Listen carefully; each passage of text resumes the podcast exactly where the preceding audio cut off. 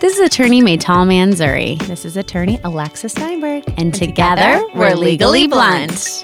Hey, podcast world. Thanks for joining us today. Before we get started, I personally would like to give a nod to the first female presidential nominee. I know, that's really exciting. Yeah. I love her personally. Yeah, I mean, I think, leave your politics aside. I just think it's a remarkable thing that we have our first female presidential nominee and Hashtag girl boss. That's right. Hashtag badass bitches. That's right. So that, I think, is remarkable. We also have a California initiative for the recreational legalization of marijuana that is officially going to be on the ballot. Which, again, majorly progressive and very exciting. I know I like to use the word exciting. And the Democratic Party platform actually sort of embraces marijuana. That was part of Bernie Sanders' platform, and they got it in there. It was. So, Hillary can still distance herself from that, but it's officially part of the platform. Do we know exactly what Hillary's stance is? She's taken the very safe stance of, I support medical research. That's the political stance, ladies and gentlemen. It's exactly what you expect from a politician. But the AUMA, which is the Adult Use Marijuana Act, will be appearing on the November ballot in California, which makes a recreational California. That's right. And it's only taken us 20 years to get here since the Compassionate Use Act. And it's polling at over 60%. So we can talk more about it with our guest who's here today. He is a lobbyist. I don't know if that's his preferred word or not. Depends on who I'm with. And most importantly, we're going to be talking about how the AUMA sort of reinvigorates local politics under marijuana. And we have Mr. Adam Spiker here. He is with Spiker Consulting Group. They're based out of downtown Los Angeles. Adam's a wealth of knowledge on the local level, on the state level. Any question that I ask, Maytal goes, call Adam. And so that's where I end up. Maytal, do you know if Orange County has a ban? I'm like, let's call Adam. It's the new, it used to be call Maytal, call Saul, now it's call Adam. I think part of that as well is, there's a trust between us all. And if I don't know, I'm not going to lie to you and just guess, like the question you had. Fairly certain, but I didn't know for sure on Orange County, but... it was a very educated guess. I would like to know how you got into being involved in the marijuana industry. Our company's background is that my grandfather started it. He was the chief legislative analyst in the city of L.A. and I'd say 31 years ago started our consulting firm. Part of his work with the city is he set up and helped get off the ground an association of governments for L.A. County. And these were cities that basically had commonalities that they wanted to coalesce around to lobby the county, the state. That group is the Independent Cities Association, and I'd say it was about 2 years ago that they had asked for us to put together a panel for their membership to educate them on cannabis. And that meant we had to go get educated on how to put together a well-rounded panel so that they could get the best education possible on the issue. And once we did that, industry folks started calling us, asking about representing them. And, my father, and who obviously is now the owner of the company, was very hesitant. But I think where he made the decision and I was pushing him towards it is that it's not about whether you believe in cannabis or not. I haven't come across a city yet that doesn't have it in some capacity in their city. So...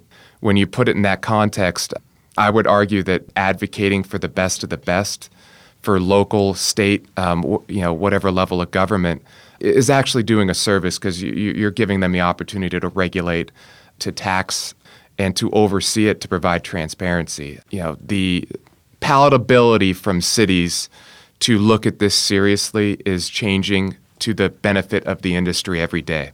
the number probably one question we get besides, you know, how do I open a business is where is the best place to open a business? I'm sure you get that question more than we do. Our response is, hold on, let me open my crystal ball and take a look. Or call Adam. Or call Adam. To be honest, it's changing daily. You know, Huntington Park just licensed the industry into it. Certainly, you know, I'm sure going to talk more about LA, but that's going to be a big opportunity if we have any say-so in it for others to come in and have the ability to compete and bring best practices to the city. Los Angeles County is certainly talking about it for unincorporated areas, and I think you're seeing more and more cities going down that path, and some are just being more prudent than others about every angle of it is possible because it's, you know, there's no doubt it's still a polarizing issue. So you said you're that bridge. So if a person contacts you and says, you know, hi, I got your information from, let's say, Maytal, and we're looking to establish a medical marijuana business in a city that is open or is about to open up. And they say, we prefer, you know, this region of Southern California or whatever it is they say. What would you advise them? Would you tell them, you know, stick to LA? Would you tell them to go out to Riverside? Would you tell them?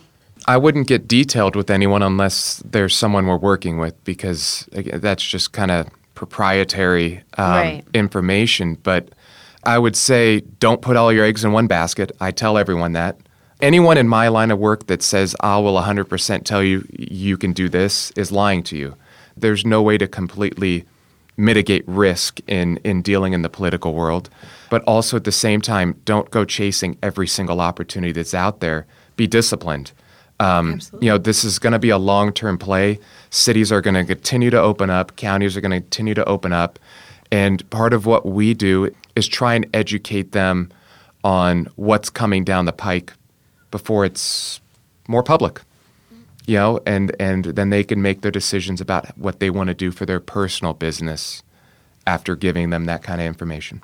Do you think that one benefit of the Adult Use of Marijuana Act rather than the MMRSA is that politicians can freely sort of address the issue without this kind of medical stigma attached to it? They can say, okay, now it's completely legal, you know, or will be recreationally. I don't think it matters. I don't think it's going to help in a general sense with cities that AOMA passes. I think they're getting more and more comfortable just in general that the states recognize the industry, if that makes sense. So Proposition D governs the medical marijuana businesses in Los Angeles. Poorly, but it does. And our city attorney, Mike Feuer, has made it very clear that Prop D does not create licenses or permits for these medical marijuana businesses, that they enjoy what's called a limited immunity, which I think, quote unquote, could be called bullshit.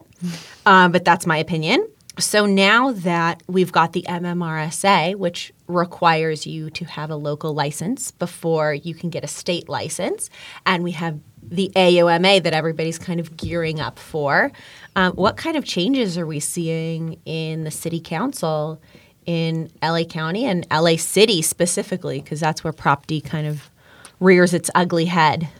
First off, it's becoming more and more apparent to the council that this is an issue they have to address. And I think for a good while post-Prop D, they felt like they dealt with the issue. You know, I think they're getting more and more understanding of the fact they have to act if they want to have a say-so in it. Otherwise, as we've seen, there's some groups that will just go to the voters directly and take that decision-making away from the city council. And do you think that the city council in Los Angeles is motivated to reform Proposition D? Yeah, I do. No one in that arena of politics wants someone to make the decisions for them by going to the voters directly. You know, I think they are going to want to step up and put together a mechanism that they all support that would then go to the voters in March with their blessing. Do you think the city council understands the gravity of the issue? Half of them that we've sat down with, at least, you know, it's a game of educating them, which is, you know, what your job is as a lobbyist to educate these people who are in power and implementing all of these laws. Do you think that they actually understand how this industry works and why it's so necessary to have these things versus like just a yearning to have some sort of a permit or a license? Yeah, you took the words right out of my mouth. No, they're not as educated as they need to be on it, but I don't say that as a slight. There's a lot of complexities to it. I don't think I don't think everyone knows everything about this industry and the ramifications, long-term, short. I mean, there's just a lot of variables to it. AUMA is a good example. That's a variable that's going to be hard to predict how it fits into the state if it gets passed. They're all showing a willingness to understand it now, which for us is all we could ask for. You know, have an open mind. It's getting to a point where there's a lot of stakeholders involved in it that are all going to the city council now and advocating for their positions, and that's kind of creating a little bit of confusion. But are you talking about, so you're saying there's different industry associations that are separately going to city council? Sure. There's a number of groups that have been here predating Prop D. There's new ones that are coming into the fold. There's stakeholder groups that are arising from the city. There's outside groups. Are they competing with each other?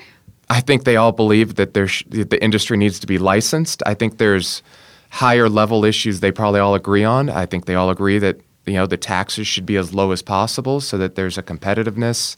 I think they all want as much as I can't say that. I don't think they all think there should be as much opportunity for the industry, but there's higher level issues a vast majority of them agree on. But when you get into the subtleties of specific types of businesses that maybe they're focusing on, certainly there's different palatability to segments of the industry that make it hard for unity. So the devil's in the details. Yeah, that's my term. I know, that's why I stole it from you. There's also power in numbers, but I part of me, like my inner core really thinks that although power in numbers is such a true statement, I feel that these competing groups at some junction in the road do more harm than good. Well, even if they're not competing, some of them are parallel.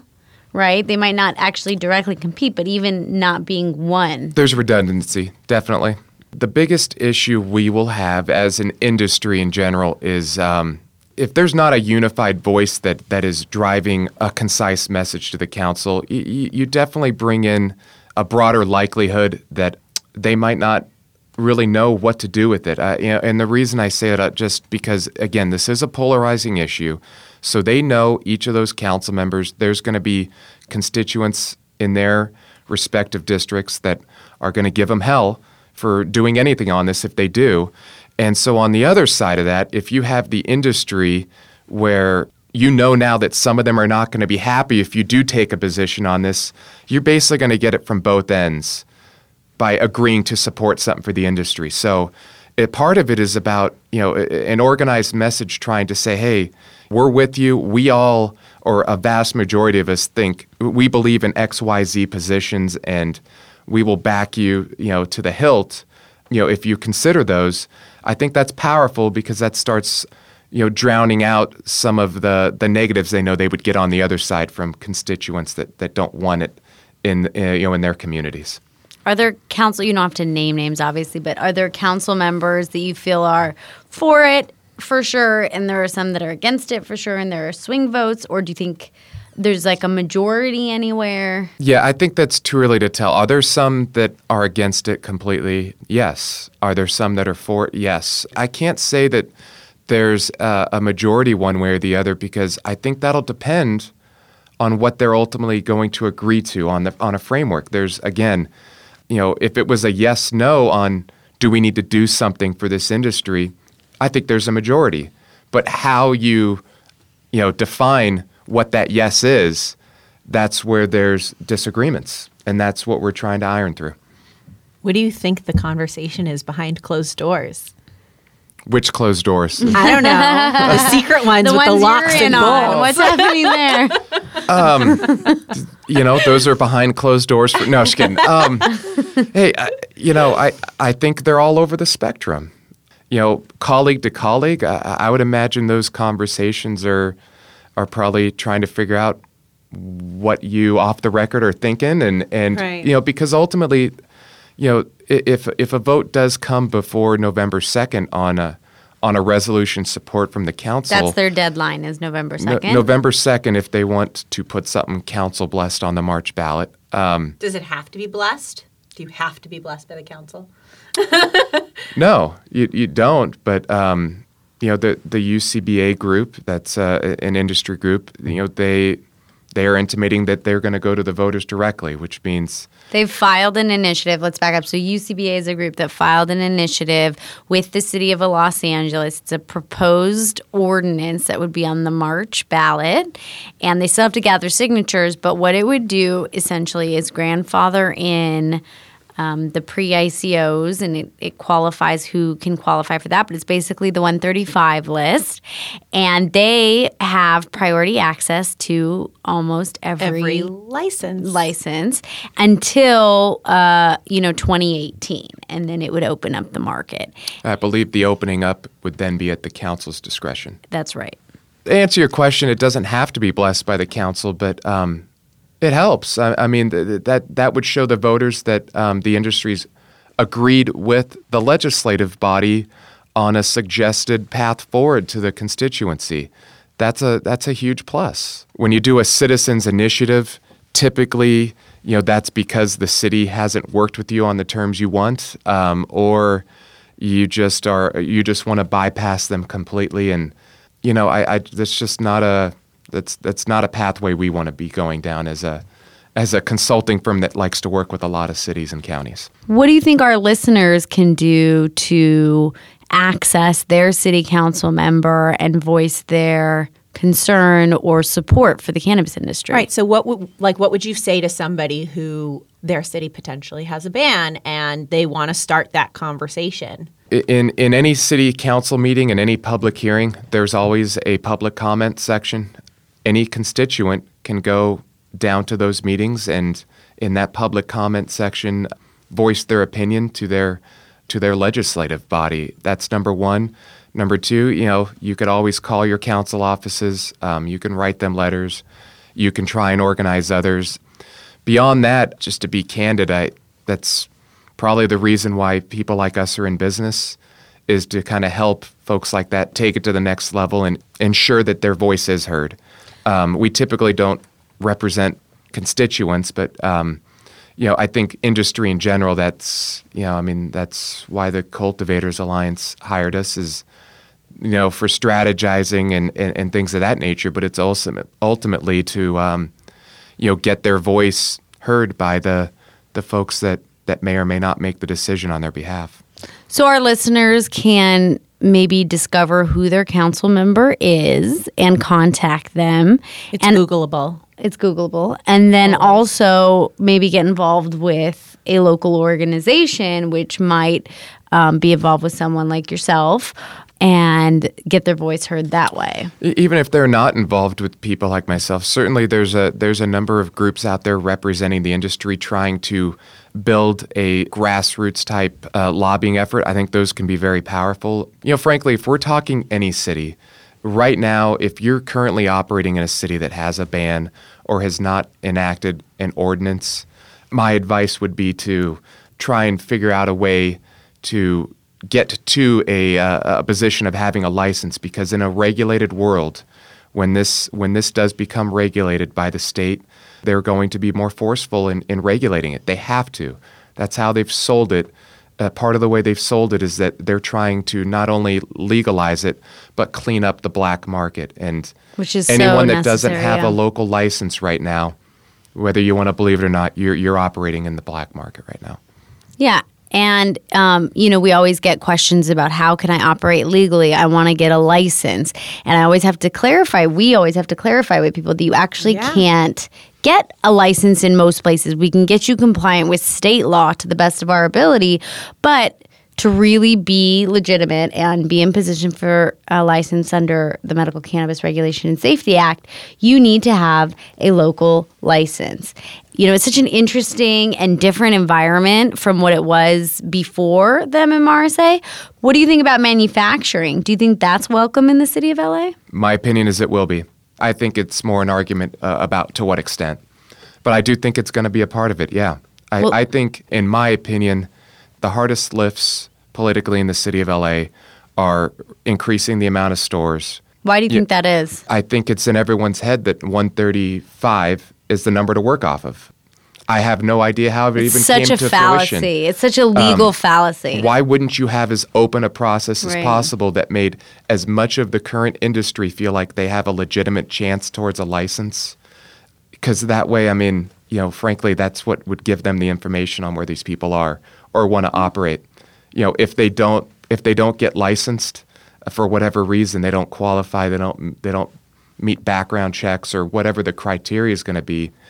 You know, with an application, they're going to have to say who they are, where they're located. That might seem like a mean thing to say, but it's part of the argument to the city that I think that's been a powerful argument. They would certainly like to know where everyone is, and you know, I think that's for each individual operator. They're going to have to decide whether they want to, you know, kind of come out of the shadows to expose that information. Yeah. But again, if the process is as open as, you know, I feel like more and more of them would take that chance, and I would encourage them to, because if they don't, the city is going to have more ability to come after them in a more regulated environment. It'll be more black and white on what they can do. I mean, there are definitely talks about a lot more teeth in their regulation, huge fines, things of that nature that I do think is going to be part of any suggestion the city makes. So you talked about one thing that you think is the most difficult to implement in LA, but you had a list of three. So what are the other two? Yeah, so we touched on trying to, you know, expand the number of stores in a licensed environment. I think, you know, the second one is going to be, you know, just the taxation in general at the local level, trying to keep that as low as possible for the industry and as competitive as other cities, counties around LA continue to, you know, to license this. And then I think the third one is certainly the delivery component. I do think there's ways to get that done, but, you know, again, to use my favorite term, the devil's in the details of how that, those are the three, you know, in my opinion. That's a good list. Store number, tax, and delivery. Yeah.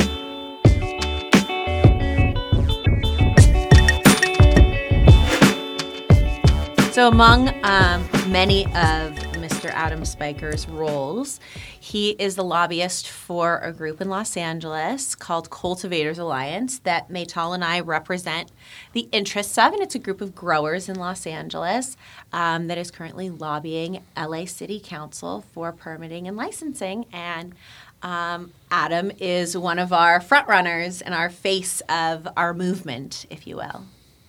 And we're lucky enough to have Adam in studio, and we are also lucky enough to have the president of Cultivators Alliance in studio with us. If you wave, Eric, it doesn't catch it on the radio, on the podcast. Yeah, Eric is waving. We've all had our issue with that, so don't feel bad. Alexa did air quotes earlier. Yeah. Air quotes. It's sort of like when you appear in court and you like nod a yes, and the judge goes, is that a yes or a no? Like, for the record, please. For the record. So they can't see me blushing and looking sheepish right now either. Oh. They can feel it. For the listeners, Eric's looking very handsome this afternoon. Aw, shucks. Eric, thank you so much for joining us. Cultivators Alliance stands for many things, one of which is getting licensing for cultivators, for manufacturers. We talked the other day a little bit about why we think the 135 list or the list of pre-ICO dispensaries is inaccurate or unjust. What's your take on that? On the 135, definitely there's a lot of people I think that are left out that should be put into it. There's a lot of old activists that for one reason or another were unable to maintain or jump through the hoops and hurdles to get to the 135. As we all know, the pre-moratorium number was 229. So to kind of arbitrarily cut it off like that in this day and age seems a little bit crazy. We all know we're in a city of 4 million people, so to have 135 shops for 4 million people. Plus, if you take in the surrounding areas, it's just not going to be enough. Working on making that number bigger is definitely something I think that everybody should keep in mind and look at as a positive thing. So you're obviously very busy. You have your own gig, and you also are the president of Cultivators Alliance. What drives you to put in so many hours for an organization that doesn't pay you, frankly, and you just volunteer your time to really spearhead this movement? Well, I think part of it, when I first started in this industry 11 years ago in West Hollywood, it was really about the activism. And for me, just producing things really is something that is important to me. And I just generally think as Americans, like, we've always been known as a great manufacturing country. And so I feel like we're kind of living that legacy that our forefathers gave us. And so looking at this industry, it's very rare in human experience that you have the opportunity to help a whole new commodity open up. And so to be a part of that and being part of a cause that's really bigger than yourself is kind of a humbling experience to have happen. So for me, what drives me is I just really want to see this industry come in and be a California industry because I love California. And so I want to see the cannabis industry becomes synonymous with California, just like tech or any other Californian industry that we have. And that's kind of what drives me. And it kind of already is, right? I think so. In the case of Los Angeles, there's still the case that anybody in the cultivation side and manufacturing side has to look over their shoulder, fear of being arrested, also fear of being robbed by gangs because you can't go to the police, and gangs all know this. And so we are perpetually victimized. And the sad thing is a lot of us do pay taxes on this. And so in some ways, we are paying the same people that come to arrest us. And so it's a bit of an irony that it used to be there for the dispensaries as well. It's just working to get through this and bringing all of us into the next century. I mean, we're not in the 1900s anymore where prohibition was all the rage. Like, we are in the 2000s now, and I think everybody knows cannabis is only going one way, and that's not the way of prohibition. The other side, I think, for people is shops are generally accepted as legal in California. For most people, they don't even look at the medical context. They say, it's marijuana is legal in California, which, effectively is not too tough to get a note, so it's not too far from reality. But what isn't addressed is, where does the marijuana come from? And there's nothing. Good point. There's nothing stated in that.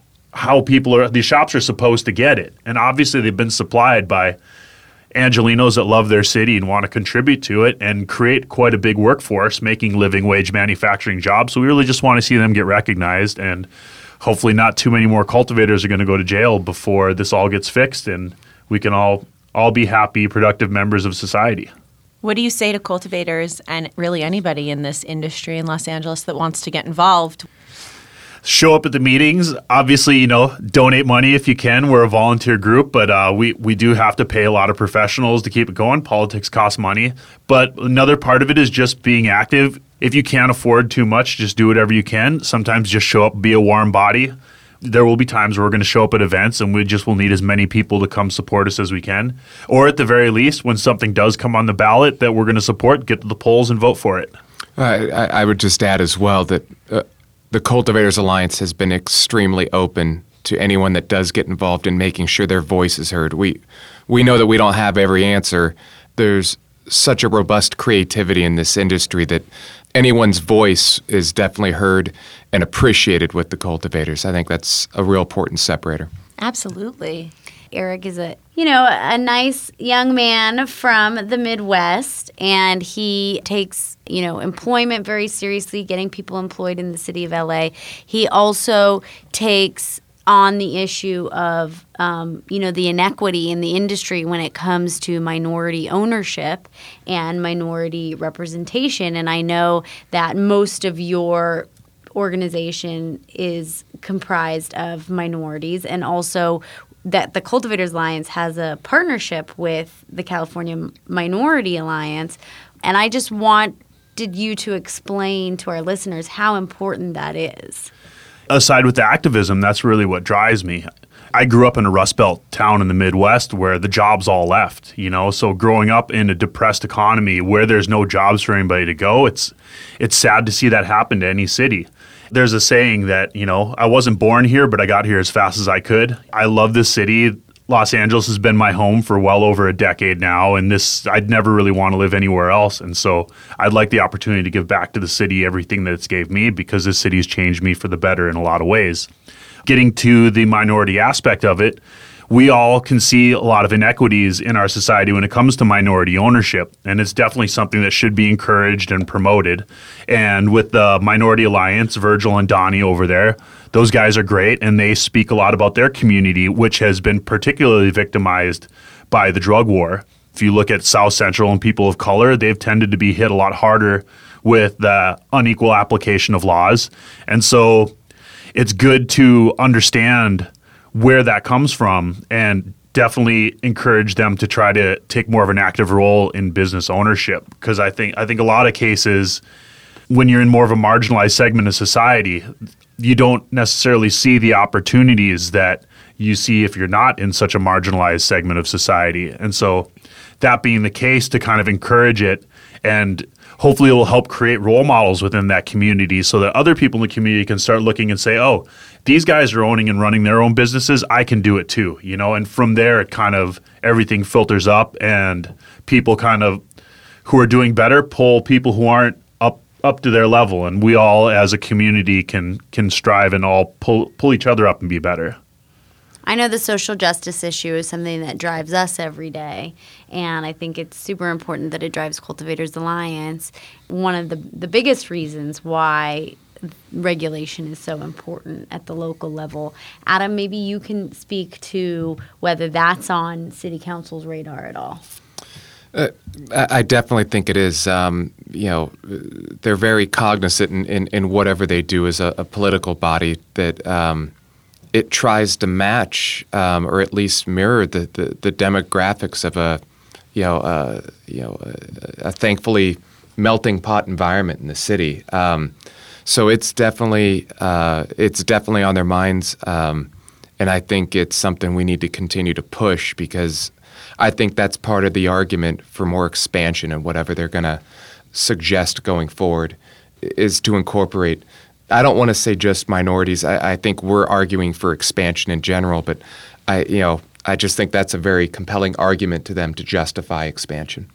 One particularly interesting issue to me always is that a lot of these regulations that are coming out forbid applicants from having a felony for controlled substances in the past, and that negatively affects people of color and lower socioeconomic status. And so that can actually per se prohibit an applicant from that pool of applicants. And that's something that we're also working to try and bring to the consciousness of our industry. Yeah, I think there's two general just philosophical viewpoints that our society has. There's one that's going to look at it and say, why are we rewarding people who broke the law and letting them have preferential treatment or not to get permits? And I think from the activist side, you look and say medical marijuana was always in a gray area, even from the retail side. And if it wasn't for people stepping up and breaking the law, and really through that, having the state kind of define what the law really should be, that none of us would be here. If it wasn't people going to jail all through the late 90s, early 2000s, up, all the way up until 2009 and a little bit after, the people who are in the safe space in our industry now wouldn't be there without kind of the political martyrs going to prison before that, Yeah, I would say the other thing is we're advocating for merit. The municipality should strive for the best coming in to have that privilege of a license and operating. How the hell do you get merit unless you are already an operator and know what the hell you're doing? Right. So it's just such an oxymoron when you think of it that way. When you're, like Eric said, when folks have been taking the hit for years and years on behalf of the industry, getting raided and fighting it and speaking up, those are the folks that know what they're doing, because right. They've been doing it so long. Whereas You get newspaper articles here and there where, you know, there's fires from butane accidents, and you don't hear very much about that in more regulated states like Colorado that have had a head start in the rate because they know what they're doing and they're allowed to, they've been encouraged, those that know what they're doing, to get licenses and to continue in a safe way. So that's one of the things that troubles me when you look at it generally is that, you know, you want the best of the best, you know, but then you want to shut down those folks while you're trying to license them. It just... It's mind-boggling. It is. It just doesn't make sense. Do you think, and either Eric or Adam can address this question, do you think that there are certain groups of individuals that should be excluded from being able to get a permit or a license that have some sort of a record, if you will? Because I know the MMRSA doesn't allow you to get a license, and they specifically say, like, violent felonies, and it has nothing to do with drug-related or substance charges. Worst case scenario, let's take people who have been convicted over and over of cases, like multiple times of that for sure. Like, you know, it's an easier case to make that, you know, maybe those people shouldn't participate. But even then, like, I understand the philosophical argument saying, well, you know, maybe we shouldn't keep them cast out of society forever and we should let them come back in. So it's, you know, everybody's going to have an opinion on this one. It's really painting with a very broad brush. You really wish it could be looked at, you know, like Eric said, on a case-to-case basis, because, you know, the details of what happened with someone's felony or how long they've been rehabilitated, tough argument either way, because I don't think there's resources to look at each case by case. And to me personally, why not allow them to apply? And if a local municipality doesn't feel like their application, you know, meets their standards, whether they're factoring that in or not, you know, at least they had the opportunity. That's just an opinion, though. I think some of those issues tie more into some of the education or lack of on how drugs, quote unquote, are tied to crime and how cannabis is tied to all drugs. And so you always hear about the parallels between drug and crime and the overlap and kind of that gateway status, so to speak. And I think that's the reason that it's in MMRSA. And the cities kind of get to be the gatekeeper of that. Right. You know, if they put some sort of regulation that somebody convicted of some sort of crime can't apply for a license, obviously that individual can't get to the state to apply for a license either. Correct. It's a moot point. If you don't have local authority, you're not going to be considered by the state, except for distribution. Exactly. Well, we could go on and on and on. Thank you both so much for joining us. We appreciate you being here. Well, thanks for having us. Enjoyed our conversation. Yep. Anytime. And Adam, where can our listeners find you? SpikerConsultingGroup.com. My phone number, email, everything is on there. A little bit more background on our company, and I'm sure they could find me through you, too, as well. Thank and Eric. What about you? And how can our listeners find you, Eric, and or Cultivators Alliance? Well, for me, you can email me at cultivatorsalliance@gmail.com, or you can go to cultivatorsalliance.com and look up our fine organization. You can find us at legally-blunt.com or mansurilaw.com, or on Instagram. Our handle is @420attorneys. This is attorney Maytal Manzuri. And this is attorney Alexis Steinberg. Thanks for joining us as we navigate the weeds of cannabis justice.